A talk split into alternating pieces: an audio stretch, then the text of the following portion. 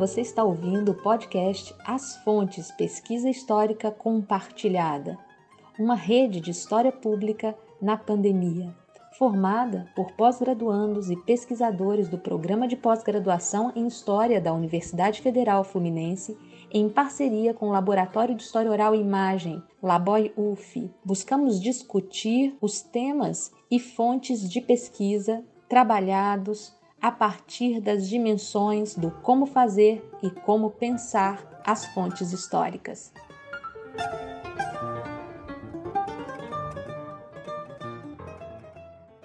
Olá! O episódio de hoje terá uma natureza um pouco diferente do que a gente vem fazendo, de conhecer os projetos de pós-graduandos e pós-graduandas do PPGH da UF. O episódio de hoje vai trazer uma fala que a professora Ana Mauad realizou em uma das aulas da disciplina de Metodologia, Cultura e Sociedade, Memória Social, Tempo Presente e História Pública, ministrada pela professora Juniele no programa de pós-graduação em História da UF. É, Para quem quiser conferir a íntegra do, desse momento, vocês podem acompanhar no canal do Laboy no YouTube. O título do vídeo é História Pública, Artes Visuais e Museus, um diálogo que foi feito entre a, entre a turma de pós-graduandos, o professor Paulo Knaus e a professora Ana Mauad. Na fala que a gente vai ouvir, a principal discussão gira em torno do texto O Passado em Imagens, Artes Visuais e História Pública, que integra o livro História Pública no Brasil. Dando uma ideia mais ou menos da temática, eu vou ler uma, uma citação desse texto para que todo mundo tenha um pouco da noção do que a professora Ana Malmade vai estar abordando na sua fala. O trabalho da artista visual Rosângela Renault opera as relações entre memória e imagem como percursos de uma trama temporal complexa. A forma como a artista insere rastros e restos da experiência vivida por meio de objetos, documentos e fotografias em seu trabalho artístico permite que se proponha uma reflexão sobre os domínios de uma história visual. Adota-se nessa reflexão a perspectiva da história pública que indaga como, no mundo contemporâneo, se projetam passados possíveis para públicos cada vez mais diversos. Então vocês vão ouvir um pouco da fala da professora Namawadi debatendo esse texto, mas também um pouco de suas respostas a alguns questionamentos que os alunos trouxeram. Espero que gostem.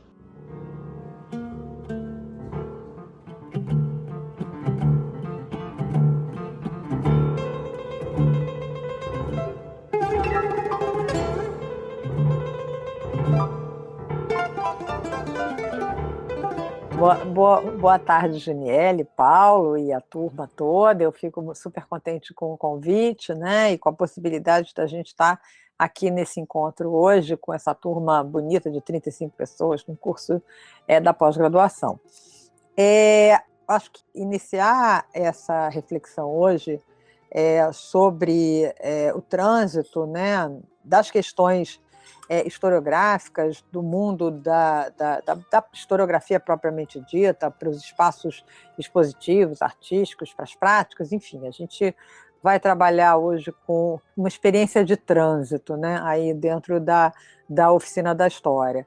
É, eu, eu venho trabalhando é, com a discussão sobre os usos públicos da fotografia, sobre o conceito de fotografia pública, já tem algum tempo. Eu fui outro dia organizar esse material para ver se eu conseguia fazer um, uma espécie de coletânea.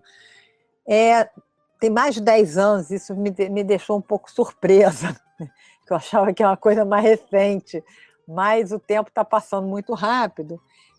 E esse texto, ele, ele tem uma origem, o texto da, é, do, do História Pública é, no Brasil, Sentidos e Itinerários, que é justamente é, o encontro que eu tive em 2012 com é, a Rosângela Renault, que é uma artista visual, é, que, que, que me deixou. Quer dizer, eu já vinha é, é, frequentando exposições é, aonde o trabalho da Rosângela Renault é, ele era exposto.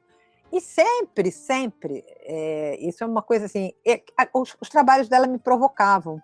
Né? Eu me lembro de um que foi, foi, foi é, projetado no Paço Imperial, projetado não, foi exposto no pra, Paço Imperial, que era era um, um, dispositivo fotográfico, né, onde ela projetava, ótico, melhor dizendo, não era fotográfico, era ótico, onde ela projetava é, num, numa espécie de bolha é, uma imagem e a bolha estourava e você não conseguia ver, você ficava esperando para ver a imagem projetada na bolha. E eu, eu falei assim, mas que coisa interessante, né? Claro, eu já vim estudando fotografia há bastante tempo, a fotografia faz parte da minha reflexão constante. Eu falei, gente, isso tem a ver com a precariedade da fotografia, blá, blá, blá, mas não só, a, a própria precariedade e efemeridade da experiência. E fui pensando, e toda vez que eu assistia, ouvia um trabalho dela, eu, eu, era muita matéria para pensar, e eu via como o, a experiência passada, essa, essa, essa vivência é, do tempo, a vivência do que foi, do que é, da efemeridade do presente, tava, era uma constante dos trabalhos dela. Então, eu tive a feliz, é, é, esse, esse encontro foi muito feliz, né? Porque quem me convidou foi a Sheila Cabo Geraldo para participar de, da associação de, de pesquisadores em História da Arte. E eu não, não me considero uma pesquisadora em História da Arte. É, e, e, e, mas eu me senti assim bem, bem assim, é, reconhecida, né? lisonjeada com o convite até. E foi muito legal, por quê? Porque eu, eu, eu, entrei como debatedora da mesa, e eu acho que eu não tinha preparado texto nenhum. E quando ela começou a falar, é, eu incorporei a entidade e comecei a escrever um monte de coisa ali na hora que ela estava falando. Eu acho que eu fui possuída pelo espírito das artes ali. E comecei a, a levantar. Eu, eu, me lembro, eu tenho é, é, essas anotações guardadas até hoje. Foi assim, uma, quase uma psicogra psicografei alguma entidade ali. E, e, e, a partir, né, quer dizer, eu levantei uma série de questões para ela é, que estavam meio represadas dentro de mim e foi muito facilitada. Teve um elemento facilitador que foi, o Márcio Segman Silva, que é uma pessoa assim, espetacular, também brilhante, que falou logo depois dela e, e, me, sabe, e me recheou de questões, né? Ele deu recheio para aquelas questões e, e, foi um debate muito rico, muito rico. Para mim, eu, eu fui mais espectadora do que outra coisa, né? Eu me lembro até depois que eu levei minhas experiências também no final, como tinha público um público de professor também, eu levei minha experiência de professora, né, quer dizer, trabalhando na época que eu era professora do ensino é, fundamental e ensino básico, né? médio e, e, e fundamental, esse, essa, essa experiência de usar a imagem foi, foi bem legal. Né, é nesse sentido, porque foi uma troca de experiências muito importante. E a partir daí, né, desse, desse, dessas questões que eu levantei, eu meio que fiquei, no bom sentido da palavra, eu fiquei stalkeando a, Rosângela Renó e fiquei correndo atrás dela. E foi, foi e a partir desde 2012 eu tenho mantido contato com a Rosângela. Eu ia a todas as, as exposições dela, abertura de exposição e tal. Eu era e ela acabou realmente abrindo né, é, espaço, porque todo o texto que eu escrevia sobre ela eu mandava para ela. Então, ela, isso acabou abrindo espaço para o meu contato, quer dizer, com ela, e uma, uma longa entrevista que eu fiz em 2015 é, com ela. Essa entrevista realmente foi muito boa, foi no, no ateliê dela lá em Santa Teresa, onde eu peguei toda a, a, a, discussão sobre história de vida. E é muito, é, é, é, é, muito interessante porque tem um fenômeno de geração aí, eu acho que é um fenômeno de experiências compartilhadas. Ela, eu sou de 60, ela é de 62, né? essa vivência né? É, é, de experimentar é, algumas questões que eu coloco no texto, né? Sobretudo essa, esse, esse, esse peso da história, né? Esse, quer dizer, que é um peso que, que, que de repente talvez muitas vezes seja um fardo, né? De ter vivenciado esse período quer dizer, com maior ou menor ênfase, porque em 68 eu tinha oito anos, né? Mas, assim, ao longo dos anos 70, é, essa experiência de viver numa ditadura, ela tem alguma, ela, ela, ela deixa claro, guardando todas as proporções. Eu sou uma pessoa de classe média, né? É, a família é conservadora, enfim, mas assim, mas eu entrei para fazer história em 79. E tem, então tem algumas vivências comuns do ponto de vista da trajetória que confluíram, que permitiram uma afinidade de observação em campos muito diferentes, mas que é, me possibilitaram pensar como, e eu acho que o Paulo vai falar um pouco disso, como em diferentes espaços é, da sociedade você se volta para questões é, que têm afinidade. Então, eu estava me voltando, quer dizer, eu como formada em História, fiz faculdade de 79 a 82, depois eu, eu comecei a fazer mestrado, embolei o mestrado para o doutorado, a imagem era uma, foi uma questão que me chamou a atenção para trabalhar no doutorado, e, e, e, e lia, e estava lendo uma historiografia que estava vindo né, é, é, é, é, colocar em questão as grandes narrativas, estava né, colocando em questão o sentido da história, a crise do progresso, mas também a crise dos modelos é, estruturantes, né, da própria crise do, do, marxismo, né, com essa ideia da superestrutura determinando, ou então o sentido da história, uma história que ruma para a sociedade sem classe, quer dizer, a, a noção de um sentido pré-determinado ou de um telo estava sendo colocada em questão. E isso é, é, é, é muito interessante porque eu ainda trabalhei dentro de um registro é, que o corte de classe foi importante no meu trabalho de doutorado, é, mas ele já estava, em, em, grande medida, tensionado por categorias interseccionalizadas, né? gênero, né? a, a própria ideia de geração, Embora a problemática da memória e, o, e, e, as multiplicidades de passado ainda não tivessem tão claras naquele momento.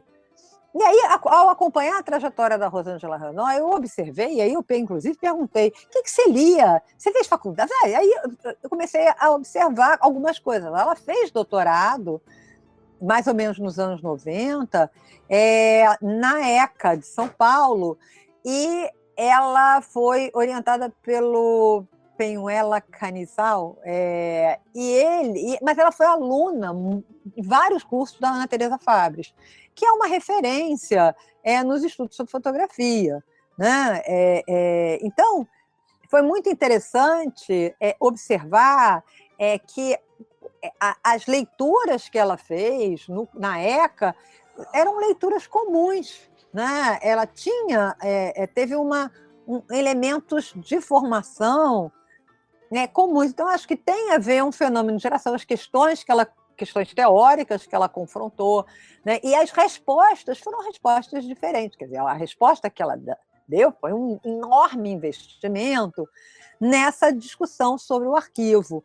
Nessa discussão, eu, inclusive, eu pensei, eu falei, tem uma constante nos seus trabalhos, é, que é a história, que é a, a, a, forma como você reconstrói a história. Mas por que a história? Ah, porque é matéria de imaginação. Essa, essa resposta dela, ela abriu um, um, uma, uma, uma discussão, quer dizer, abriu, não uma discussão, mas abriu um, uma perspectiva para eu olhar né, é, é, as possibilidades de tomar a história como matéria de imaginação e de diferentes formas, né? inclusive no nosso trabalho no laboratório. Né? É, o, o, o, contato com a Rosângela e, e análise das obras dela me lançou no universo das representações do passado e tentando perceber como a historicidade desses modos de representar o passado, que pode ter a ver com cultura histórica, tem a ver também com o engajamento público. E aí o texto da Maraliz é, é, Cristo foi muito importante para mim, para ler as ver os quadros da, da, da, pintura histórica e fazer os paralelos, mas não só a pintura histórica, né? os usos do cinema que o Jonathan Serrano fazia fazia. Então, era, era aquilo que o, que o Rosenstone falava, plasmar a história em imagens, né? que é aquele teórico do cinema que trabalha com a relação entre cinema e história. Então, entender também que é, a historicidade é, é, que essas expressões possuem e que resposta ela está dando para as demandas públicas, não demandas do público, do público espectador, não, mas para uma agenda é, pública que se coloca, né, que não é instrumentalizada nesse, quer dizer, o trabalho artístico pode ser instrumentalizado, mas ele, é, é, é, ele tem uma autonomia e muitas vezes ele adianta questões que a própria sociedade não tem clareza, né? Ele organiza essa perspectiva. Eu tava uma vez eu estava eu estava discutindo isso lá no Sul. A Daniela Kerner, ela falou, ela estava comentando algumas questões sobre era, era, era justamente esse debate sobre o uso do arquivo dentro das obras, né? E, e, e a demanda por, por, por essa, essa tensionar essa, essa dimensão histórica da produção da evidência e tal. Aí eu falei para ela, os artistas são como se fossem formigas, né? Eles pressentem a, a, o dilúvio e começam a trabalhar com o dilúvio. E realmente, eu acho que boa parte é, dos artistas eles pressentem esse dilúvio, que depois, depois ou durante, ou aí a gente organiza sempre a coisa cronologicamente, o antes, o depois, o durante, mas que é, é, quando a gente começa a observar determinadas tendências no, nos mundos da arte, a gente observa que essas tendências elas são como se tivessem percebendo, é uma sensibilidade que envolve é, justamente a prática artística, né? de perceber, de enganchar, de observar, de e de expressar isso nessa dialética entre o real e o imaginário, que eu acho que é um elemento importante do pensamento plástico que o, o, o Pierre Frank Castel é, destaca. Né? Então, é, o trabalho com a Rosângela Renault, ele me levou a, a operar e a, a tentar o, compreender as duas operações é, é, historiográficas em mundos diferentes, o mundo é, da escrita da história e o mundo da produção artística. Né? E isso tem muito a ver é, com o nosso trabalho é, na, na, no Laboy, justamente porque a gente vem trabalhando com a relação entre é, palavra e imagem. Né? E, e, e, e, a forma como, e eu acho que isso é um, um, elemento importante na história oral, que é a questão da devolutiva, o que, que você retorna é, para aqueles que estão trabalhando com você na produção de conhecimento, por meio desse trabalho de memória? Quer dizer, você, através das memórias, você atravessa essas lembranças, né? E aí o, o através meio funciona, né? Você atravessa essas lembranças e ao atravessar essas lembranças é aquela bolha da, da, da, da Rosângela Renault no, no, no, na obra de arte dela. Você meio que desfaz essas lembranças e o que, que fica para essas pessoas, né? Esse trabalho de, de retorno é, daquilo que elas dão para gente era uma questão que a gente, sobretudo, que a gente traba, trabalha no Laboy, é, menos com uma história é, dos poderosos e mais com uma história que vem de baixo, com uma história é, é, é de populações, é, ou de populações, ou de categorias profissionais, ou de comunidade de sentido, que, o nome que a gente vá dando para esses grupos, a gente, quer dizer, tem, em grande medida, né, são, são, são comunidades, são comunidades de sentido que sofrem uma certa vulnerabilidade. Né? O nosso primeiro grande trabalho, é, que o Paulo depois pode até comentar melhor, foi o incêndio do circo de Niterói. Então, a gente quem trabalhou com pessoas queimadas, é, com pessoas que tinham sequela, é, ou, com, ou, então com pessoas que se engajaram naquele, naquele acontecimento, que foi um acontecimento muito traumático para a cidade de Niterói. Então, é, é pensar o que, que a gente devolve para essas pessoas, ele foi, era, foi sempre um, um, um, elemento. E a propósito do circo, e, e justamente a gente é, entrevistou a dona Nadir, que era uma, uma, uma senhora que eu tinha muita dificuldade de entrevistar, porque ela era ela era né, casada, tinha dois filhos, estava grávida, quando ela perdeu tudo no incêndio. Né? E, e, era uma pessoa que meio que se reconstruiu no processo de ajudar as pessoas que também foram queimadas. Só que ao entrevistar ela, a gente descobriu que ela ficou nove meses em coma. E ela, é, é, nesse processo de coma, ela não tinha o período imediatamente é, posterior ao incêndio. E o que, que aconteceu? A gente, na verdade, eu inclusive entreguei para ela uma cópia de, de, de, reportagem da Fatos e Fotos, da Manchete e tal. Eu, eu fiz um dossiê e entreguei para ela. Por quê? Porque ela precisava rechear esse, esse, esse tempo de apagamento é, com, com material. Então, ela, ela queria organizar isso. O que, que aconteceu quando eu estava apagada na cama? Então, esse, esse, esse, essa demanda dela foi muito objetiva e isso implicou né, em todo um trabalho de tentar desenvolver estratégias é, que pudessem reunir essa matéria significante de palavras e imagens em plataformas de enunciação é, mais acessíveis, mais plurais, né, é, é, é, é voltadas para públicos mais amplos. Então, isso possibilitou o, o, desenvolvimento a partir de 2000, que foi o nosso primeiro é, vídeo, né? É, é o desenvolvimento de, um, de, uma linha de vídeo história dentro do laboratório que é muito, quer dizer, que é muito interessante, né? É, é que você tem desde é, um box de quatro é, longas é, documentais da Hebe e da Marta, né, sobre passados presentes, as memórias do cativeiro, que é um, um, um trabalho espetacular, né, é, e que eu comento né, é, no trabalho com desdobramentos, eu acho que aqui é o, exemplo mais bem acabado é, de história pública. Né? Você tem desde esse tipo de, de narrativa mais articulada, até os, as nossas, é, os nossos videoclipes de com música, né? Que é aquele da, da do, do quebra-quebra das barcas, o Mambo da Cantareira, que é um clipe ótimo, né? Clipe mesmo, né? Então, o que que envolve? Envolve modalidades, envolve duração, envolve público, envolve o levantamento do material, e envolve, sobretudo, um trabalho é, é, de parceria, porque eu não faço essas coisas sozinho. É, e, e, é muito e nesse ponto o trabalho foi, foi, foi muito legal o texto o texto o, o, o texto videográfico né do, do, do incêndio do circo. Ele foi apresentado em vários lugares do mundo. Ele tem a marca da fatura que é essa coisa de fazer o carrossel de imagem, de ter que legendar porque o som é ruim. Por quê? Porque foi, foi resultado de trabalho de aluno de graduação. Então, você tinha uma série, as condições de produção do documento estão ali apresentadas.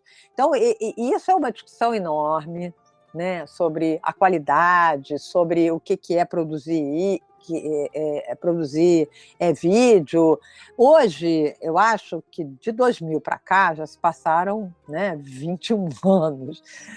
Então, eu acho que hoje a gente tem outros recursos, né? É, sobretudo porque o gravador digital tem uma qualidade boa é, de áudio. Então, a gente pode usar isso, mas naquela época era gravador cassete a gente tinha uma variação de som danada. Então, essa inscrição da dimensão técnica, ela é própria dessa discussão que a gente faz sobre o texto videográfico, onde você tem as marcas da fatura, porque a gente não está fazendo cinema documental, a gente está produzindo né, com esse resultado do, do, do trabalho de pesquisa.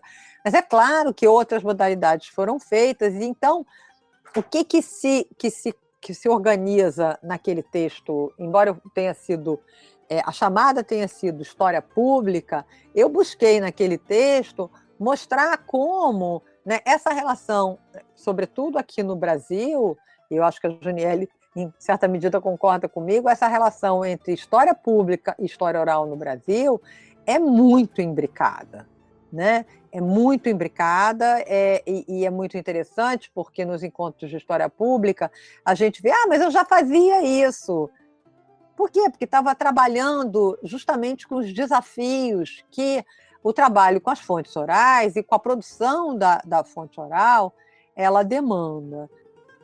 Eu acho que o conjunto de reflexões foi muito significativo, né? Eu acho, especificamente, né, para as possibilidades levantadas, né, é, nas perguntas sobre aquilo que eu venho trabalhando, eu acho as disputas é, pela inscrição é, no espaço público é, de personagem, é sempre um, um, uma disputa, né? Então eu acho que isso envolve necessariamente a forma como né, os grupos vão é, é, articular é, a forma de ocupação. Né? É, isso tem a ver com a arte pública que o Paulo já vem, já vem trabalhando também há bastante tempo e a forma como essas inscrições acontecem e como isso chama atenção.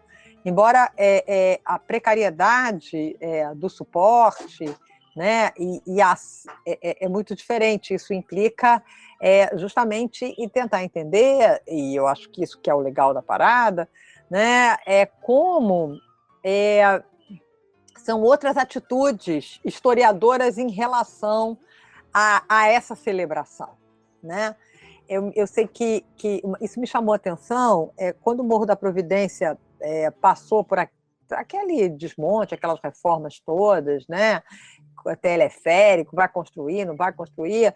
Teve um trabalho de fotografia, eu tentei até ver o nome do, do, do artista, mas eu acabei não, não, conseguindo aqui, e que ele, ele fotografa as pessoas, depois ele imprime, não, imprime a, a imagem grande na parede das casas das pessoas que vão perder suas casas, como uma forma de você, em certa medida, é, dizer que todos, todos que passam pelo processo, pela, pela experiência histórica que Paulo mesmo colocou, né, é, de violência, é, é, de desapropriação, de tensionar essa situação de uma ordem estabelecida ou de uma imposição, eles passam por, eles merecem ser destacados, né? Eles merecem chamar a atenção, né? Então, eu acho que isso tem a ver é, com a forma como o Paulo também chamou a atenção de como os movimentos sociais eles tomaram para si esse dever de memória. Sabe? É, é, e é muito interessante, se você compara os processos de reparação no Cone Sul, é, você tem é, na Argentina um movimento bem poderoso, não, não de, é, de transformar os espaços é, da violência de Estado né, em espaços museais. Né? A ESMA, né, a escola de, de, da Armada, que é um espaço assim, super brutal. Já fui umas quatro vezes lá e toda vez que eu saio de lá eu fico, sabe, bastante mobilizada pela, pela, pela, pela tensão que esse, que, que esse conhecimento me provoca. Né? E, e, é muito significativo a forma como esse espaço, que é um espaço, é, é uma evidência, é, tanto que ele tem todo o cuidado em ser trabalhado, como essa evidência é, de um crime, ela está associada ao Instituto Conte, né, o Centro Cultural Conte, que tem aí um trabalho de, de, tra de operar isso, né? mesma forma, o Museu da Memória no Chile, né, que você tem, quer dizer, que é uma iniciativa do Estado, né, foi organizado e inaugurado pela Bachelet, que foi é, também teve foi foi objeto de tortura e de perseguição é, do regime militar é, chileno. Você também tem uma uma uma inscrição nesse espaço é, da memória é, é, e da, dessa, da, da, da, daqueles que sofreram. Então, eu acho que o que, que, que, o Paulo bem colocou, e ele levantou uma questão que para mim é muito importante, né? o Estado não tomou para si. E eu acho que quando toma para si pela, pela, pela, pela Comissão da Verdade, é, já aponta a, o nível de resistência porque eu acho que boa parte do que vivemos hoje tem a ver com, com, com essa encenação, né? com a encenação desse, desse, dessa necessidade. Quer dizer, não é nem encenação, não é uma boa palavra que parece que. Mas é assim, é a, a posta em cena, é colocar em cena, na cena pública, o confronto entre os algozes. E isso gerou uma. Assim, não se pode levantar esse passado. Então, a reação foi uma reação bastante significativo. Eu acho que ali é, você já tem uma, uma operação muito problemática. Aí eu já ligo para a resposta da Amanda, sabe?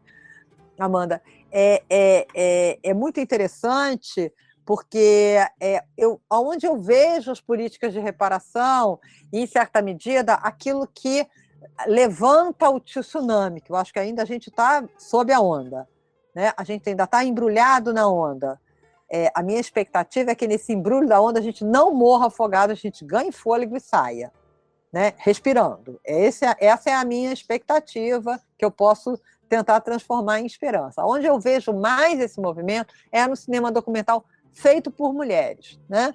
É, se você pega a geração que vai produzir documental e que vai, de fato, escrever a história pública ou fazer a operação historiográfica é, da, do tempo, da história do tempo presente, são essas documentaristas, né? que falam em primeira pessoa, como a Petra, ou que, que tra trazem a, a, experiência dela, dela inscrita né? na a própria tensão familiar, você tem várias, a Juliana Muilaert, que trabalha com história e documentário, ela tem feito um, um, um, trabalho sistemático, inventariando essas documentaristas e a potência. Na Argentina, você tem um trabalho super importante com as filhas, a geração dos filhos dos desaparecidos, que trabalham, é, que, que a, a, a, Lucília, a, a Lucília ela faz um trabalho super interessante que ela nunca, ela não conhece os pais dela e ela nunca encontrou os pais dela, porque os pais dela desapareceram quando ela era pequena. Então, o trabalho dela na Faculdade de Artes foi promover esse reencontro. Ela projetou a foto dos pais, abraçou o pai na imagem e fotografou o abraço. Então, esse todo esse trabalho de, de botar camadas de tempo é justamente, eu acho que é, é, é, em vários lugares, em várias situações onde essa experiência do trauma, ela se liga àquilo que o, que o Paulo falou, né? É, que são políticas é, é, de memória que se inscreveram na história contemporânea de diferentes maneiras. Hoje não se faz mais história como se fazia nos anos 90. É, é, não é uma outra história, não, é uma outra epistemologia que se coloca em questão. Né? Então, eu acho que por isso mesmo é tão é, é desafiador e é necessário né, defender né, a história com conhecimento cientificamente organizado, mas é fundamental também que a gente não veja que essa nova epistemologia, essas novas atitudes historiadoras, elas invalidam esse conhecimento cientificamente orientado. Por quê? Porque a ciência também não é uma, um procedimento é, é, é, é engessado. É, todos os procedimentos que o Paulo levantou em relação às lógicas de organização é, da, da, dos museus atuais são procedimentos que fazem parte né, de colocar em questão os protocolos do cientificamente orientado. Né? Então, eu acho que é muito interessante pensar que, que a gente, e isso eu, eu acho que faz parte é, da nossa condição histórica, pensar essas relações epistemológicas é, de forma transversalizada. Por isso que eu acho, né, quando você citou o, o exemplo dos filmes, né, da, o, trabalhando com, com o Krakauer, o Krakauer é um, um, um fundamental para a gente pensar esse regime de imagens que, que, ao longo do século XX, ele vai orientar a, a nossa forma de pensar o, que, o, o tempo que passa e, e, e, e como processar esse tempo que passa. Espero que tenham gostado desse episódio do podcast As Fontes, Pesquisa Histórica Compartilhada.